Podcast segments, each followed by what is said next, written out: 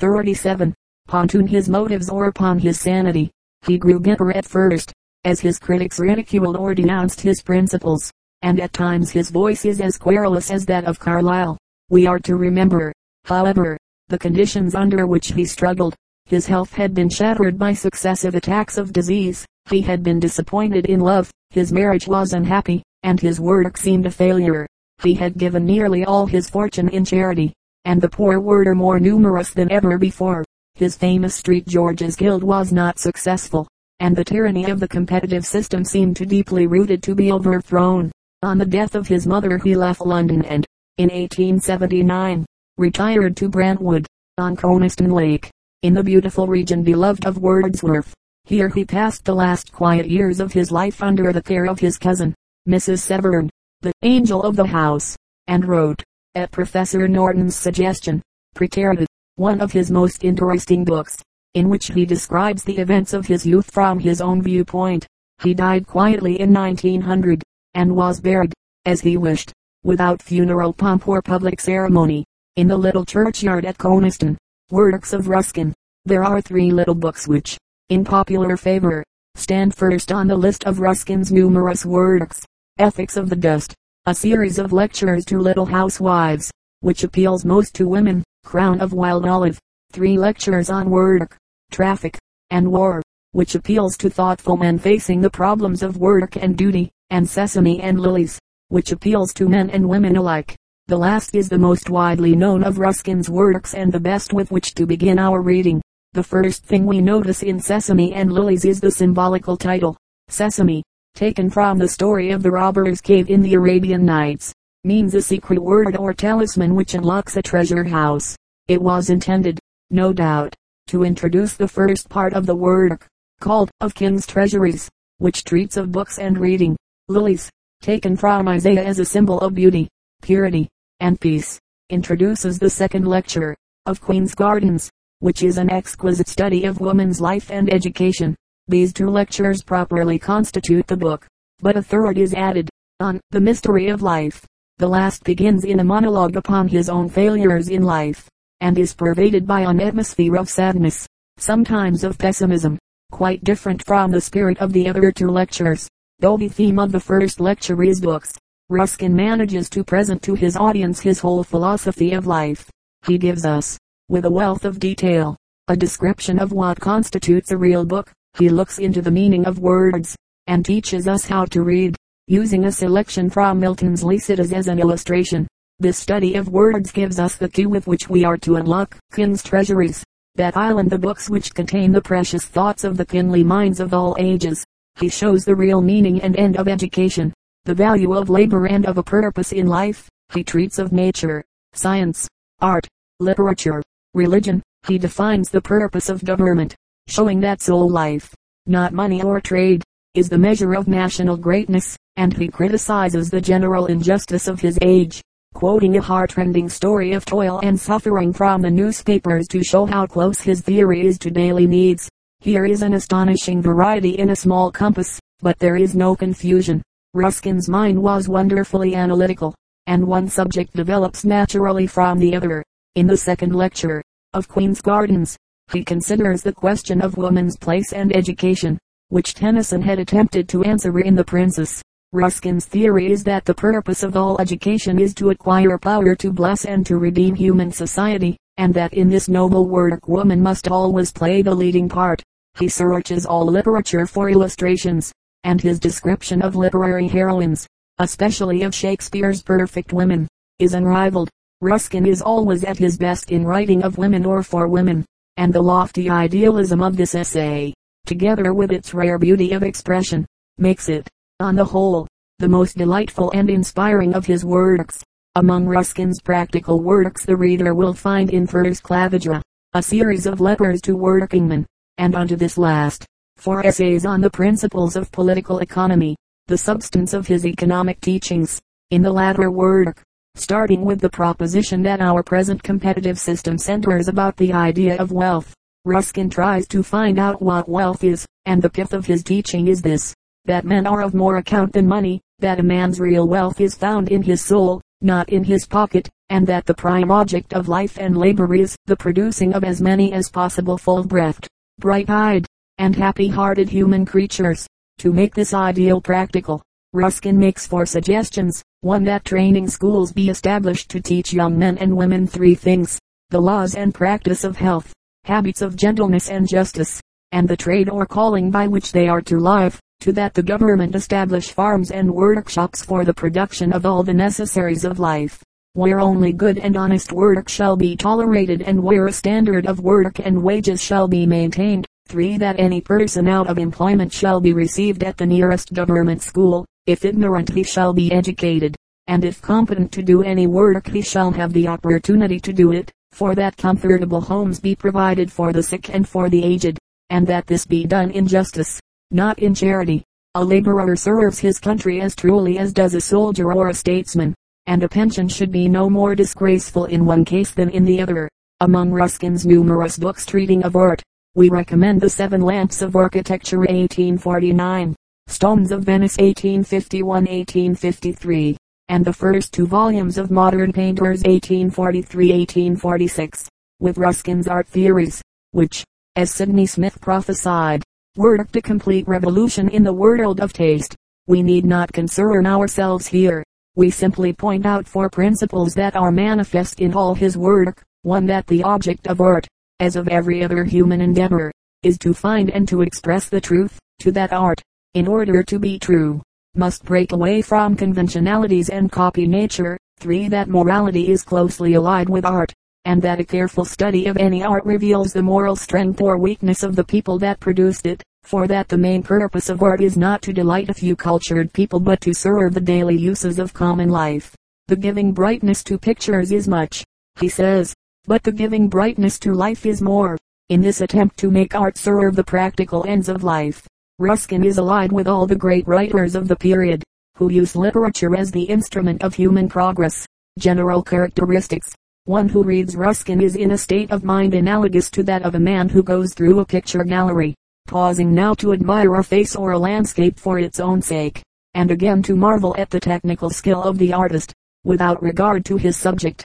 For Ruskin is a great literary artist and a great ethical teacher, and we admire one page for its style, and the next for its message to humanity. The best of his prose, which one may find in the descriptive passages of Praeterita and modern painters, is written in a richly ornate style, with a wealth of figures and allusions, and at times a rhythmic, melodious quality which makes it almost equal to poetry. Ruskin had a rare sensitiveness to beauty in every form, and more, perhaps, than any other writer in our language. He has helped us to see and appreciate the beauty of the world around us. As for Ruskin's ethical teaching, it appears in so many forms and in so many different works that any summary must appear inadequate. For a full half century he was the apostle of beauty in England, and the beauty for which he pleaded was never sensuous or pagan, as in the Renaissance, but always spiritual, appealing to the soul of man rather than to his eyes, leading to better work and better living. In his economic essays Ruskin is even more directly and positively ethical to mitigate the evils of the unreasonable competitive system under which we labor and sorrow, to bring master and man together in mutual trust and helpfulness, to seek beauty, truth, goodness as the chief ends of life, and, having found them, to make our characters correspond, to share the best treasures of art and literature with rich and poor alike, to labor always, and, whether we work with hand or head, to do our work in praise of something that we love, this sums up Ruskin's purpose and message, and the best of it is that, like Chaucer's country parson, he practiced his doctrine before he preached it. Matthew Arnold 1820-1888 In the world of literature Arnold has occupied for many years an authoritative position as critic and teacher, similar to that held by Ruskin in the world of art. In his literary work two very different moods are manifest. In his poetry he reflects the doubt of an age which witnessed the conflict between science and revealed religion. Apparently he never passed through any such decisive personal struggle as is recorded in Sartor Resartus, and he has no positive conviction such as is voiced in The Everlasting Yea. He is beset by doubts which he never settles, and his poems generally express sorrow or regret or resignation. In his prose he shows the cavalier spirit, aggressive, light-hearted, self-confident, like Carlyle, he dislikes shams, and protests against what he calls the barbarisms of society, but he writes with a light touch, using satire and banter as the better part of his argument. Carlyle denounces with the zeal of a Hebrew prophet, and lets you know that you are hopelessly lost if you reject his message. Arnold is more like the cultivated Greek, his voice is soft, his speech suave, but he leaves the impression, if you happen to differ with him, that you must be deficient in culture. Both these men, so different in spirit and methods, confronted the same problems, sought the same ends, and were dominated by the same moral sincerity. Life. Arnold was born in Laleham, in the valley of the Thames, in 1822. His father was Dr. Thomas Arnold, headmaster of Rugby, with whom many of us have grown familiar by reading Tom Brown's School Days. After fitting for the university at Winchester and at Rugby, Arnold entered Balliol College, Oxford, where he was distinguished by winning prizes in poetry and by general excellence in the classics. More than any other poet Arnold reflects the spirit of his university. The Scholar Gipsy and Thyrsis contain many references to Oxford and the surrounding country, but they are more noticeable for their spirit of aloofness, as if Oxford men were too much occupied with classic dreams and ideals to concern themselves with the practical affairs of life. After leaving the university Arnold first taught the classics at Rugby, then, in 1847, he became private secretary to Lord Lansdowne, who appointed the young poet to the position of inspector of schools under the government. In this position Arnold worked patiently for the next 35 years, traveling about the country, examining teachers, and correcting endless examination papers. For 10 years 1857-1867 he was professor of poetry at Oxford, where his famous lectures on translating Homer were given. He made numerous reports on English and foreign schools, and was three times sent abroad to study educational methods on the continent. From this it will be seen that Arnold led a busy, often a laborious life, and we can appreciate his statement that all his best literary work was done late at night, after a day of drudgery.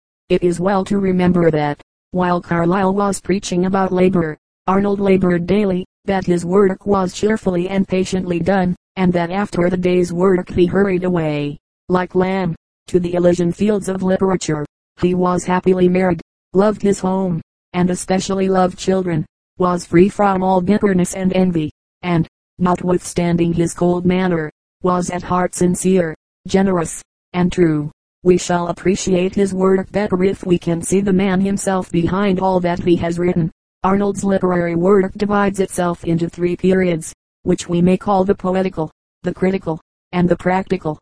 He had written poetry since his school days, and his first volume, The Strayed Reveller and Other Poems, appeared anonymously in 1849. Three years later he published Empedocles on Etna and other poems, but only a few copies of these volumes were sold and presently both were withdrawn from circulation.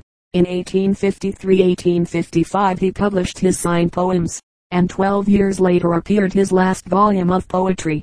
Compared with the early work of Tennyson, these works met with little favor, and Arnold practically abandoned poetry in favor of critical writing. The chief works of his critical period are the lectures on translating Homer 1861 and the two volumes of essays in criticism 1865-1888, which made Arnold one of the best known literary men in England. Then, like Ruskin, he turned to practical questions, and his friendship Garland 1871 was intended to satirize and perhaps reform the great middle class of England, whom he called the Philistines. Culture and Anarchy the most characteristic work of his practical period, appeared in 1869. These were followed by four books on religious subjects. St. Paul and Protestantism 1870, Literature and Dogma 1873, God and the Bible 1875, and last Essays on Church and Religion 1877. The Discourses in America 1885 completes the list of his important works. At the height of his fame and influence he died suddenly, in 1888, and was buried in the churchyard at Laleham. The spirit of his whole life is well expressed in a few lines of one of his own early sonnets. One lesson, nature, let me learn of thee. One lesson which in every wind is blown. One lesson of two duties kept at one know the loud world proclaim their enmity of toil unsevered from tranquility, of labor, that in lasting fruit outgrows far noisier schemes, accomplished in repose. too great for haste, too high for rivalry. Works of Matthew Arnold. We shall better appreciate Arnold's poetry if we remember two things. First, he had been taught in his home a simple and devout faith in revealed religion, and in college he was thrown into a world of doubt and questioning. He faced these doubts honestly, reverently, in his heart longing to accept the faith of his fathers, but in his head demanding proof and scientific exactness. The same struggle between head and heart, between reason and intuition, goes on today, and that is one reason why Arnold's poetry, which wavers on the borderland between doubt and faith, is a favorite with many readers. Second, Arnold, as shown in his essay on the study of poetry, regarded poetry as a criticism of life under the conditions fixed for such criticism by the laws of poetic truth and poetic beauty. Naturally, one who regards poetry as a criticism will write very differently from one who regards poetry as the natural language of the soul. He will write for the head rather than for the heart, and will be cold and critical rather than enthusiastic. According to Arnold, each poem should be a unit, and he protested against the tendency of English poets to use brilliant phrases and figures of speech which only detract attention from the poem as a whole. For his models he went to Greek poetry, which he regarded as the only sure guidance to what is sound and true in poetical art. Arnold Island however, more indebted than he thinks to English masters, especially to Wordsworth and Milton, whose influence is noticeable in a large part of his poetry. Of Arnold's narrative poems the two best known are Balder Dead 1855, an incursion into the field of Norse mythology which is suggestive of Gray, and Sohrab and Rustum 1853, which takes us into the field of legendary Persian history. The theme of the latter poem is taken from the Shahnameh Book of Kings of the Persian poet Firdausi, who lived and wrote in the 11th century. Briefly, the story is of one Rustem or Rustum, a Persian Achilles, who fell asleep one day when he had grown weary of hunting. While he slept a band of robbers stole his favorite horse, Ruksh. In trailing the robbers Rustum came to the palace of the king of Samangan, where he was royally welcomed, and where he fell in love with the king's daughter, Taimini, and married her. But he was of a roving, adventurous disposition, and soon went back to fight among his own people, the Persians.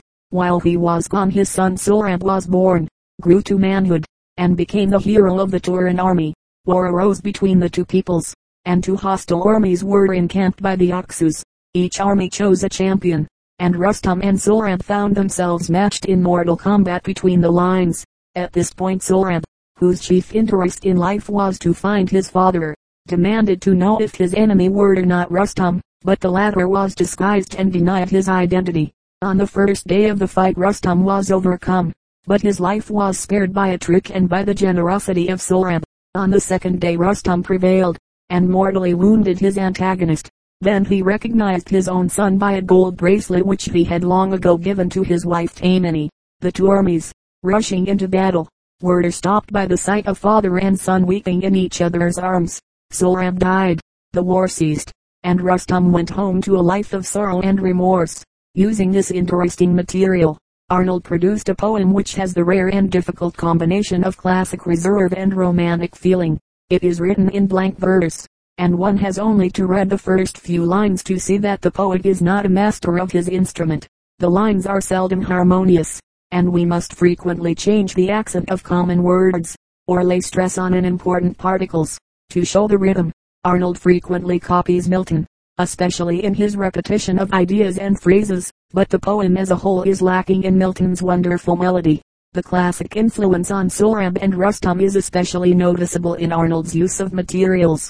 Fights are short, grief is long, therefore the poet gives few lines to the combat, but lingers over the son's joy at finding his father, and the father's quenchless sorrow at the death of his son. The last lines especially, with their passionate grief set to solemn music, make this poem one of the best, on the whole, that Arnold has written and the exquisite ending, where the Oxus, and mindful of the trivial strifes of men, flows on sedately to join his luminous home of waters, is most suggestive of the poet's conception of the orderly life of nature, in contrast with the doubt and restlessness of human life. Next in importance to the narrative poems are the elegies, Thyrsis, the scholar gypsy, memorial verses, a southern night, Obermann, stanzas from the Grand Chartreuse, and Rugby Chapel. All these are worthy of careful reading. But the best is Thyrsis, a lament for the poet Clough, which is sometimes classed with Milton's Lycidas and Shelley's Adonais. Among the minor poems the reader will find the best expression of Arnold's ideals and methods in Dover Beach, the love lyrics entitled Switzerland, Requiescat, Shakespeare, The Future, Kensington Gardens, Philomela, Human Life, Callicles' Song, Morality, and Geist's Grave, the last being an exquisite tribute to a little dog which, like all his kind, had repaid our scant crumbs of affection with a whole life's devotion. The first place among Arnold's prose works must be given to the essays in criticism, which raised the author to the front rank of living critics. His fundamental idea of criticism appeals to us strongly. The business of criticism, he says, is neither to find fault nor to display the critic's own learning or influence. It is to know the best which has been thought and said in the world, and by using this knowledge to create a current of fresh and free thought. If a choice must be made among these essays, which are all worthy of study, we would suggest the study of poetry, Wordsworth, Byron, and Emerson. The last named essay, which is found in the Discourses in America, is hardly a satisfactory estimate of Emerson, but its singular charm of manner and its atmosphere of intellectual culture make it perhaps the most characteristic of Arnold's prose writings. Among the works of Arnold's practical period there are two which may be taken as typical of all the rest. Literature and Dogma 1873 Island in general. A plea for liberality in religion. Arnold would have us read the Bible, for instance, as we would read any other great work, and apply to it the ordinary standards of literary criticism. Culture and Anarchy 1869 contains most of the terms culture, sweetness and light, barbarian, Philistine, Hebraism, and many others which are now associated with Arnold's work and influence. The term barbarian refers to the aristocratic classes, whom Arnold thought to be essentially crude in soul, notwithstanding their good clothes and superficial graces. Philistine refers to the middle classes, narrow-minded and self-satisfied people, according to Arnold, whom he satirizes with the idea of opening their minds to new ideas. Hebraism is Arnold's term for moral education. Carlyle had emphasized the Hebraic or moral element in life, and Arnold undertook to preach the Hellenic or intellectual element, which welcomes new ideas, and delights in the arts that reflect the beauty of the world. The uppermost idea with Hellenism, he says, is to see things as they are. The uppermost idea with Hebraism is conduct and obedience, with great clearness, sometimes with great force, and always with a play of humor and raillery aimed at the Philistines. Arnold pleads for both these elements in life which together aim at culture, that island at moral and intellectual perfection. General characteristics. Arnold's influence in our literature may be summed up, in a word, as intellectual rather than inspirational. One cannot be enthusiastic over his poetry, for the simple reason that he himself lacked enthusiasm. The island however, a true reflection of a very real mood of the past century, the mood of doubt and sorrow, and a future generation may give him a higher place than he now holds as a poet, though marked by the elemental note of sadness. All Arnold's poems are distinguished by clearness, simplicity, and the restrained emotion of his classic models. As a prose writer the cold intellectual quality, which mars his poetry by restraining romantic feeling, is of first importance, since it leads him to approach literature with an open mind and with the single desire to find the best which has been thought and said in the world. We cannot yet speak with confidence of his rank in literature, but by his crystal clear style, his scientific spirit of inquiry and comparison, illumined here and there by the play of humor, and especially by his broad sympathy and intellectual culture, he seems destined to occupy a very high place among the masters of literary criticism. John Henry Newman 1801-1890 Any record of the prose literature of the Victorian era, which includes the historical essays of Macaulay and the art criticism of Ruskin, should contain also some notice of its spiritual leaders. For there was never a time when the religious ideals that inspire the race were kept more constantly before men's minds through the medium of literature. Among the religious writers of the age the first place belongs unquestionably to Cardinal Newman. Whether we consider him as a man, with his powerful yet gracious personality, or as a religious reformer, who did much to break down old religious prejudices by showing the underlying beauty and consistency of the Roman Church, or as a prose writer whose style is as near perfection as we have ever reached. Newman is one of the most interesting figures of the whole 19th century. Life. Three things stand out clearly in Newman's life. First, his unshaken faith in the divine companionship and guidance. Second, his desire to find and to teach the truth of revealed religion. Third, his quest of an authoritative standard of faith, which should remain steadfast through the changing centuries and amid all sorts and conditions of men. The first led to that rare and beautiful spiritual quality which shines in all his work, the second to his frequent doctrinal and controversial essays, the third to his conversion to the Catholic Church, which he served as priest and teacher for the last 45 years of his life. Perhaps we should add one more characteristic, the practical bent of his religion, for he was never so busy with study or controversy that he neglected to give a large part of his time to gentle ministration among the poor and needy. He was born in London, in 1801. His father was an English banker, his mother, a member of a French Huguenot family, was a thoughtful, devout woman, who brought up her son in a way which suggests the mother of Ruskin. Of his early training, his reading of doctrinal and argumentative works, and of his isolation from material things in the thought that there were two and only two absolute and luminously self-evident beings in the world, himself and his creator. It is better to read his own record in the Apologia, which is a kind of spiritual biography. At the age of 15 Newman had begun his profound study of theological subjects. For science, literature, art, nature, all the broad interests which attracted other literary men of his age, he cared little, his mind being wholly occupied with the history and doctrines of the Christian Church, to which he had already devoted his life. He was educated first at the school in Ealing, then at Oxford, taking his degree in the latter place in 1820. Though his college career was not more brilliant than that of many unknown men, his unusual ability was recognized and he was made a fellow of Oriel College, retaining the fellowship, and leading a scholarly life for over 20 years. In 1824 he was ordained in the Anglican Church, and four years later was chosen vicar of St. Mary's, at Oxford where his sermons made a deep impression on the cultivated audiences that gathered from far and near to hear him. A change is noticeable in Newman's life after his trip to the Mediterranean in 1832. He had begun his life as a Calvinist, but while in Oxford, then the center of religious unrest, he described himself as drifting in the direction of liberalism. Then study and bereavement and an innate mysticism led him to a profound sympathy with the medieval church. He had from the beginning opposed Catholicism, but during his visit to Italy, where he saw the Roman Church at the center of its power and splendor, many of his prejudices were overcome.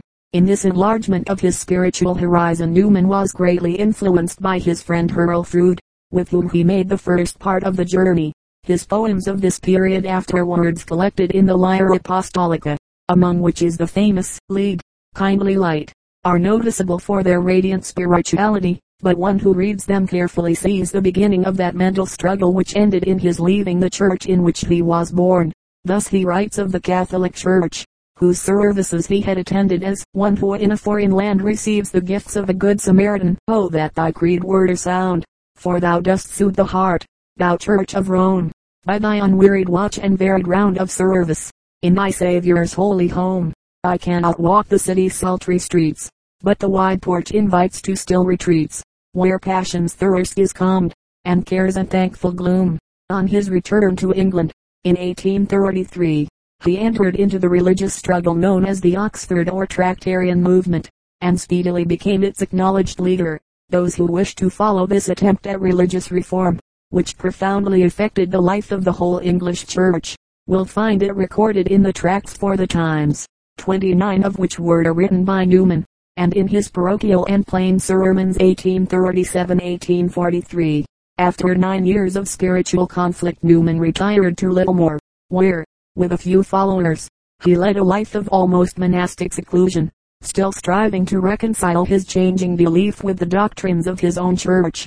Two years later he resigned his charge at St. Mary's and left the Anglican Communion, not bitterly, but with a deep and tender regret.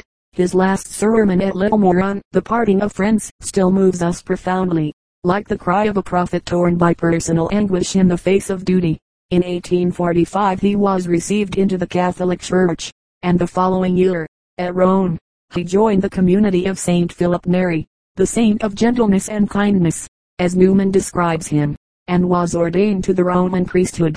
By his preaching and writing Newman had exercised a strong influence over his cultivated English hearers, and the effect of his conversion was tremendous.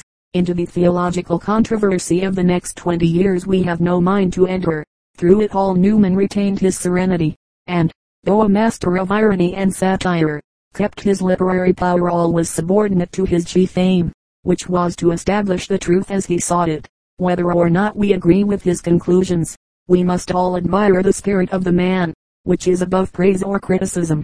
His most widely read work, Apologia Pro Vita Sua 1864, was written in answer to an unfortunate attack by Charles Kingsley, which would long since have been forgotten had it not led to this remarkable book. In 1854 Newman was appointed rector of the Catholic University in Dublin, but after four years returned to England and founded a Catholic school at Edgbaston. In 1879 he was made cardinal by Pope Leo XIII. The grace and dignity of his life, quite as much as the sincerity of his apologia, had long since disarmed criticism and at his death, in 1890, the thought of all England might well be expressed by his own lines in The Dream of Gerontius. I had a dream. Yes, someone softly said, he's gone. And then as I went round the room, and then I surely heard a priestly voice cry of the night, and they knelt in prayer. Works of Newman. Readers approach Newman from so many different motives, some for doctrine, some for argument, some for a pure prose style, that it is difficult to recommend the best works for the beginner's use. As an expression of Newman's spiritual struggle the Apologia Pro Vita Sua is perhaps the most significant. This book is not light reading a